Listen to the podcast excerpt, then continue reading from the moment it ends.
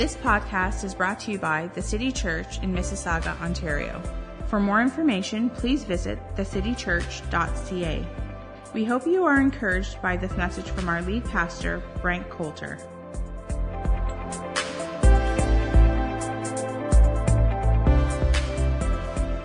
Good morning again. Well, it is Water Baptism Sunday. Who is excited about water baptism today? Going to be a great day.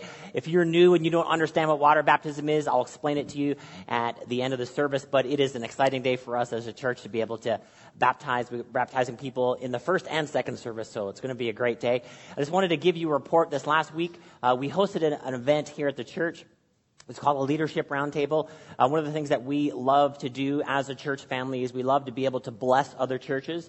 Um, so one of the things that we do on an annual basis is host this event, and it's just a great time uh, for a bunch of pastors and church leaders to come together. Uh, I know we had over 50 registered. I'm not exactly sure the, the amount that showed up, uh, but we had over 50 who registered, and it was just a great day of just uh, leadership and pastoral discussion and a lot of stuff. And uh, I know that we sent a lot of pastors and church leaders back to their cities and churches, blessed and helped.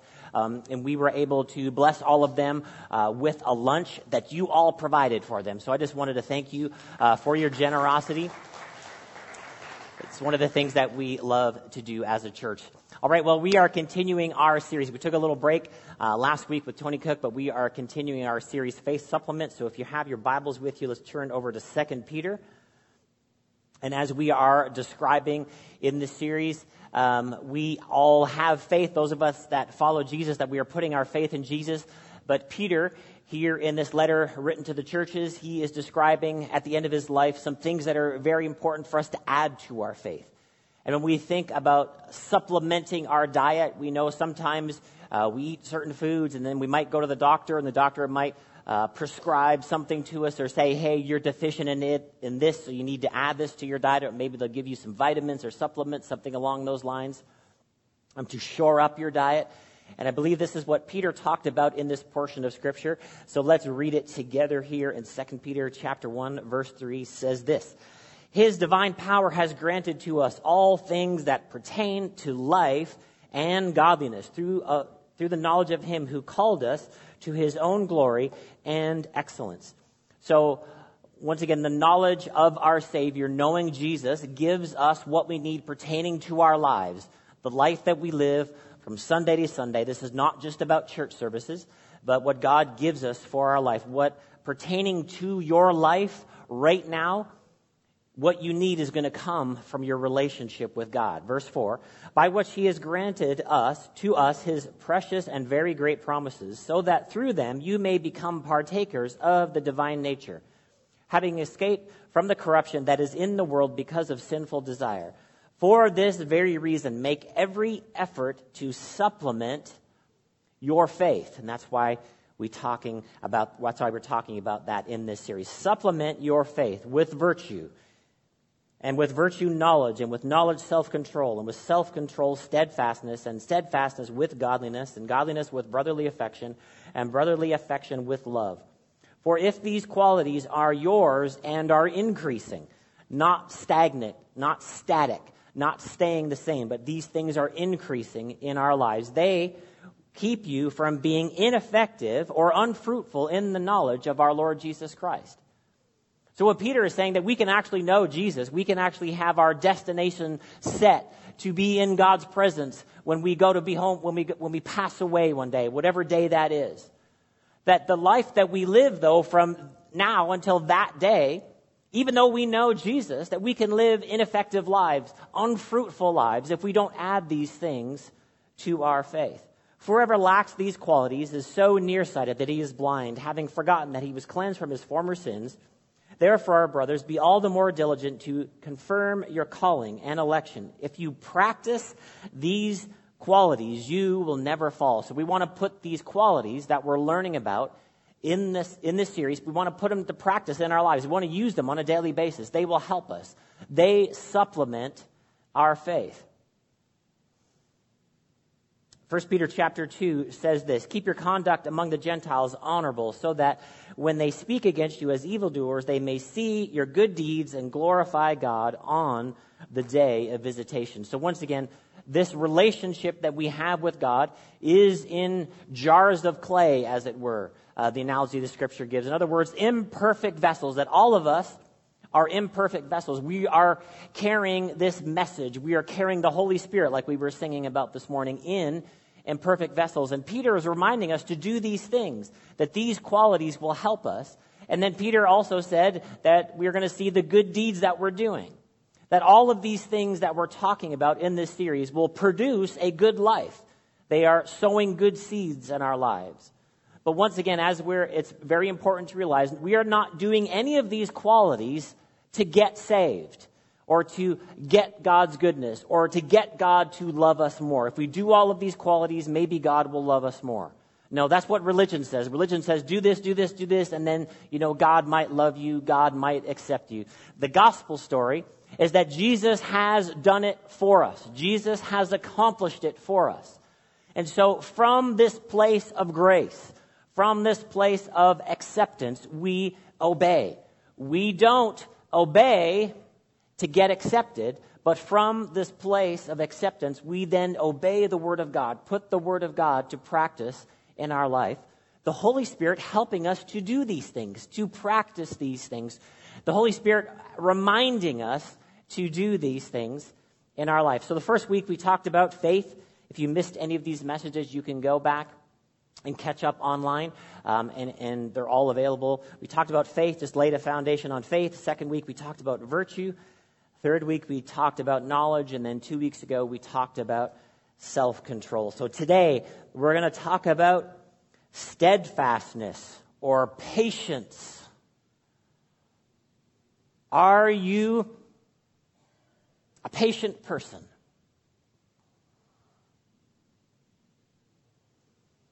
Are you getting impatient that I'm not saying the next thing?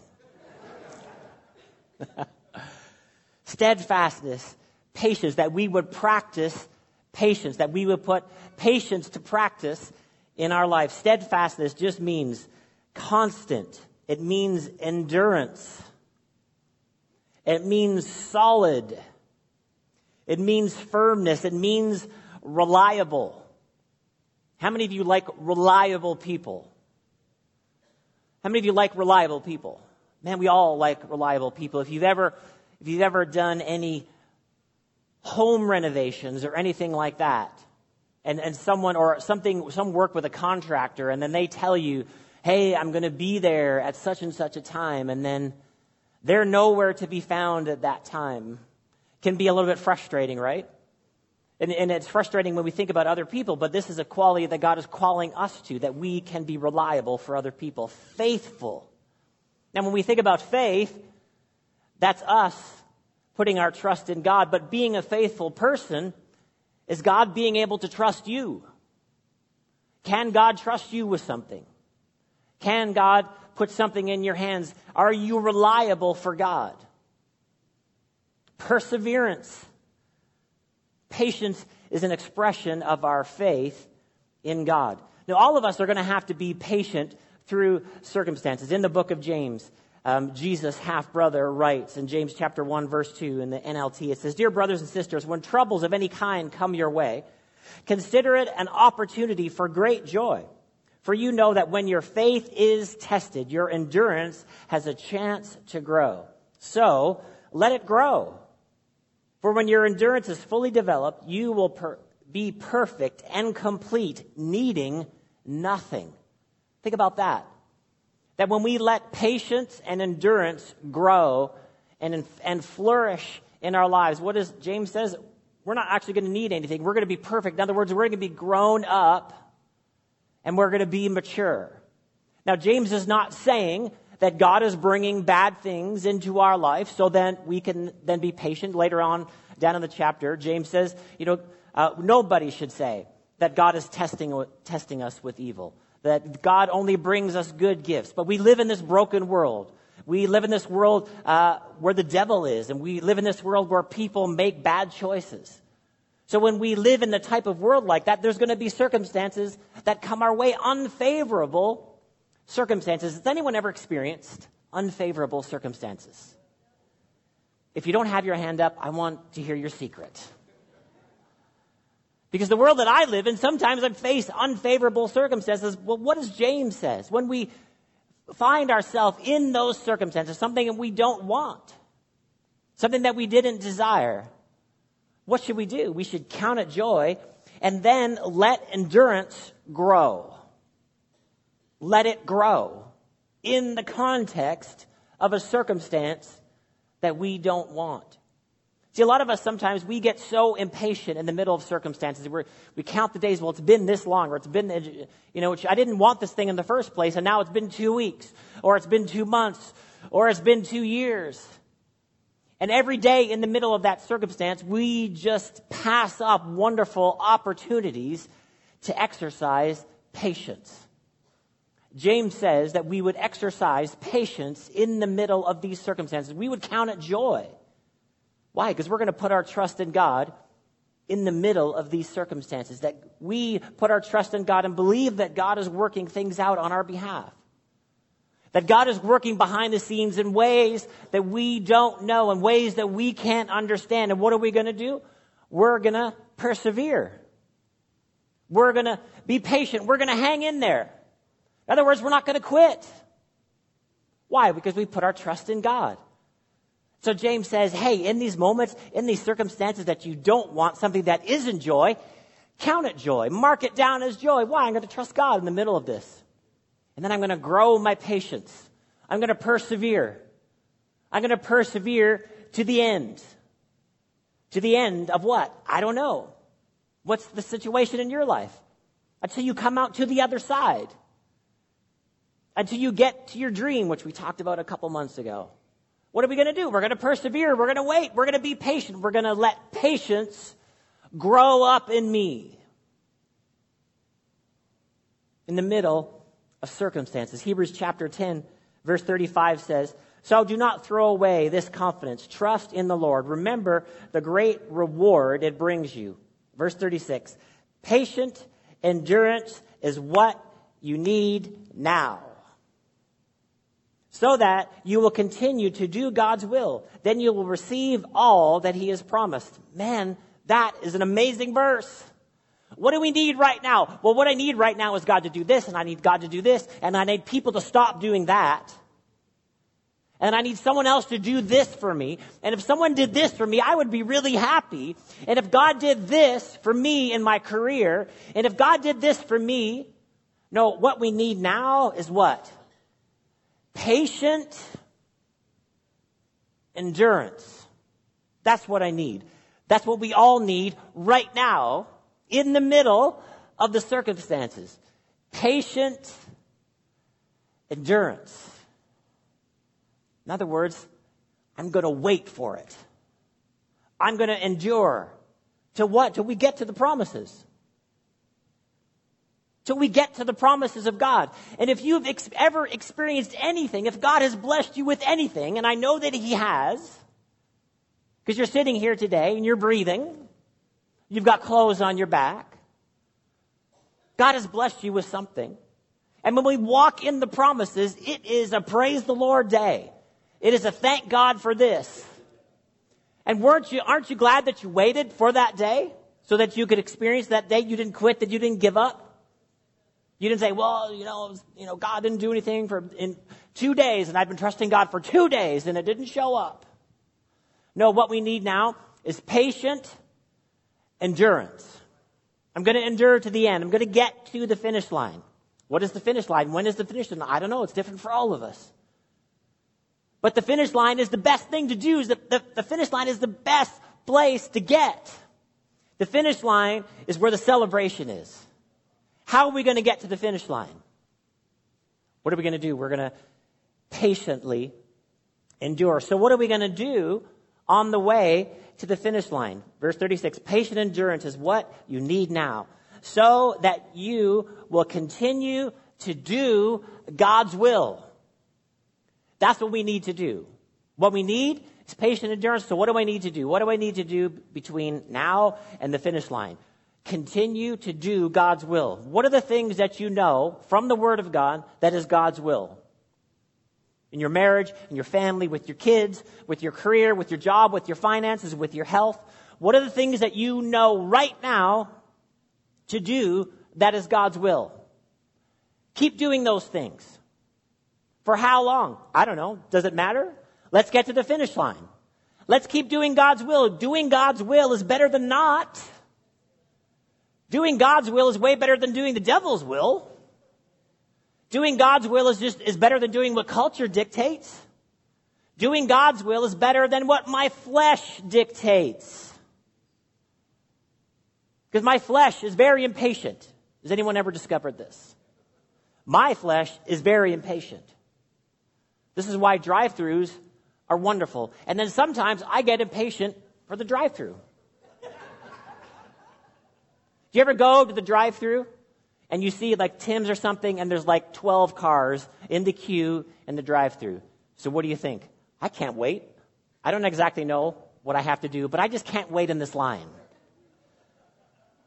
So here's what I do. I mark in my mind what is the last color of the car in line. Because I'm going to measure if I beat this line. Red car. going in the restaurant. And I'm looking out the drive through window for that red car because I'm going to know I've made a good decision if I could beat the red car. And if I can get back in my car with my coffee and the red car has not gone through the drive through window, baby, I win. But here's the problem. That's impatience. I actually had nowhere to go. I just didn't want to wait. Your flesh wants it now. But God says we need to patiently endure doing His will. Keep doing His will. Keep doing the will of God. Hebrews chapter 10 verse 23 says, let us hold fast the confession of our hope without wavering. Don't waver. Why? Because he who promised is faithful. Here's the deal. God is not wavering in his faithfulness. We get impatient. We don't understand the timing of God. We're frustrated when it isn't now. But this scripture says, uh, let's hold fast to the confession of our hope. Let's keep expecting. Why? Because He, He is faithful. We can put our trust in Him. The one who gave us the promise, we're putting our trust in Him. So I can wait. Well, what can I, what can I wait for? Well, the thing you need. The thing that's taking too long, keep enduring. Don't give up. The thing that you wish would have changed last week, don't give up. Keep going. Keep enduring. Put your trust in Him. Why? Because He who promised is faithful. Man, I am preaching to myself this morning. Once again, we get so impatient with stuff. Here's, here's a great, I've been talking to some pastors about these few verses here in Genesis 16, uh, verse 16. Here's the end of Genesis 16. It says, Abraham was 86 years old when Hagar bore Ishmael to Abraham.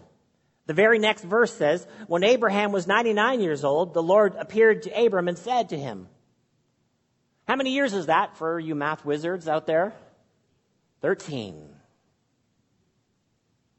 One verse, next verse, 13 years. What happened? Nothing. Nothing exciting for 13 years. You ever felt that? It's like, I feel like I've done the same thing for the last 10 years. I got up, fed my kids, I maybe got to eat, we took them to school, I went to work, I picked them up from school, we came home, we ate dinner, we did bath, and then later they could shower themselves, they got to eat, we went to bed. Nothing exciting. But Abraham, 13 years later, still in the game. Didn't quit. He had messed up at the end of this chapter, chapter 16, he made a stupid decision. Made a bad decision. But 13 years later, God appeared to him, and something special happened after that 13 years of patient endurance. And I tell you, it's worth the wait. The promises of God are worth the wait. They're worth the faithfulness. They're worth you being reliable. They're worth you staying in the game. Because that change is coming. Well, when is it coming? Doesn't matter. It's coming at the end of your patient endurance. That's when it's coming. Well, give me a date. It doesn't matter. The date doesn't matter. What we need now is patient endurance. 1 Corinthians 15, verse 58 says, See what I'm doing as the work of God. Therefore, my, uh, sorry, that was my note in there. That's not a scripture. Here's the scripture. I'm so excited about this message today. Therefore, my beloved brothers, be steadfast, immovable, always abounding in the work of the Lord, knowing that, it, that in the Lord your labor is not in vain. Your labor is not in vain. Your labor is not in vain. We're working every day. We're doing the small things. We're doing the big things. We're doing the minutia of life. We're doing just normal life stuff. But that labor is not in vain. The whole time we are patiently enduring, waiting to see the promises of God. 2 Timothy chapter 2 verse 13. Does anyone struggle with being patient with people? I do. As I've told you many times, you know, wife, two daughters, female dog.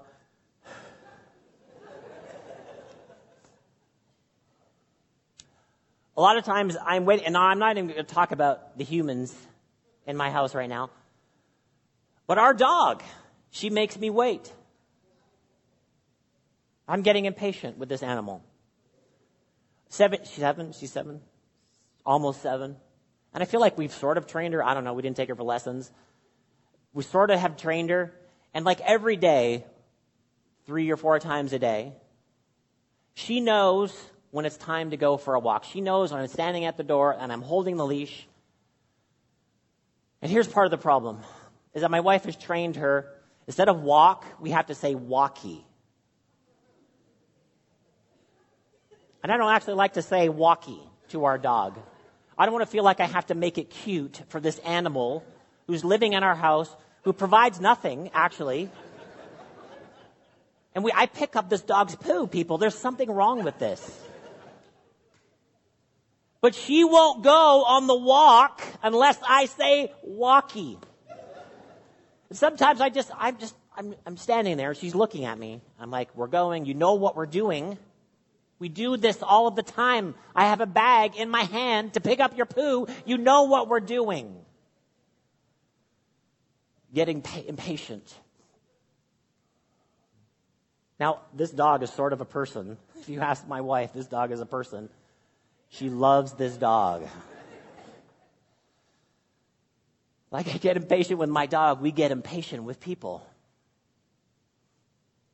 Why? Because we really want them to do what we want them to do. And then they don't do it. And it's exhausting to wait. Kids, spouse, friends, parents, whoever. Doesn't matter. We want them to change when we want them to change. When do we want them to change? Yesterday. Not even today. We don't have patience for today. We're still mad about the past. We wanted them to change yesterday. We wanted them to change last week. But here's what the scripture says about God. If we are unfaithful, he remains faithful, for he cannot deny who he is. Here's the deal, y'all, about the people in our life. God is patient with them. And here's what we need to remember God is really patient with us. See, we think we changed on schedule. We think that we did all the things right that God asked us to do. and on time, and it was all on time. And we, we were transformed in the image of Christ exactly when God dealt with us. That very first time, God dealt with our heart to change. And we changed, right? No, that's not really our story. That God maybe dealt with me one week and I ignored it. And then one month and I ignored it. And then one year and I ignored it. Did God give up on me? Come on. Did God give up on you? Did God give up on you? He cannot deny himself. This is who he is. 1 Corinthians 13 says, Love is patient. When am I going to stop loving my loved ones? When am I going to quit on my kids? When am I going to quit on the people in my life? Well, we're not. We are going to patiently endure. Why? Because God patiently endured with me. And that means we're going to put up with some stuff. Some stuff that we wanted people to change today, maybe yesterday, maybe two weeks ago. God wanted us to change those things and we didn't change them. He patiently endured. Love is patient. Last verse today, and then we're going to do water baptism here in a second. Romans chapter 5, verse 8, it says, But God shows his love for us in that while we were still sinners, Christ died for us. Even when we were still sinners. Even when we still weren't doing what God wanted us to do, Jesus died for us. Jesus sacrificed himself for people that didn't deserve it. Is there anybody in your life that you think doesn't deserve your love? They don't deserve my patience. Now we're supposed to learn from God. He's patient with us. I'm so glad. Aren't you glad? Aren't you thankful? The scripture says that he suffers long. This is for us to learn and to grow in God's patience. Let's just pray. God, we thank you today for your patience with us. So thankful, Lord, for your word. God, we remember now that the thing we need is patient endurance in our lives. God, we say, we, we choose, we won't give up, we won't quit. We won't quit in the middle of the circumstances. We won't quit on the people in our lives. That we will love them the way you love us. And we thank you for that, Lord. In Jesus' name we pray. Amen. And we have a bunch of people over here who know that that's true. That God was patient with them and they have said yes to Jesus and they are going to go public with their faith in water baptism. So, guys, you can head out and get ready to get baptized and the team can get ready. And I just want to explain to you if you're new or you maybe don't understand what water baptism is, it's, it's something we do as a church family, it's something Christians have done um, since the time of Jesus. And what is baptism all about? Baptism is all about symbolism. It's all about telling a story. This isn't holy water up here in this tank. It is just normal Mississauga tap. And what people are doing today is that symbolism, once again, it's telling a story of following Jesus. When somebody gets baptized, what they are saying is that they are they're already a Christ follower. Somebody who goes in the tank today is not getting saved for the first time. They are just going public with their faith. They are proclaiming publicly, I have said yes to Jesus. And it's all about symbolism. When you go under the water, you are saying that you are dying with Christ, that you have died with Christ. And the water is a symbol of our sins being washed away.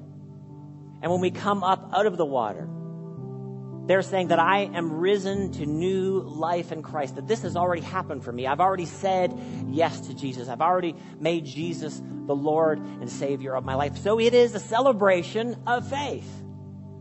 And when we know when we go to a wedding, what is that? It's a celebration of love. Those people already love each other And that wedding day is just going public with their love. And this is the same thing. People going public with their love for God. And just like we do at a wedding, we're excited and we cheer. We're going to do that for our brothers and sisters who are going public with their faith today. And so as they get baptized, what are we going to do?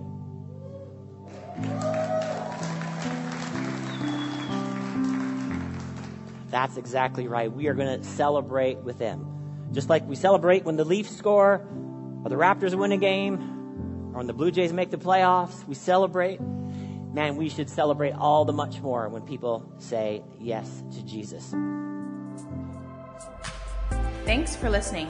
If you need prayer or would like to share how this message has impacted you, please email info at thecitychurch.ca.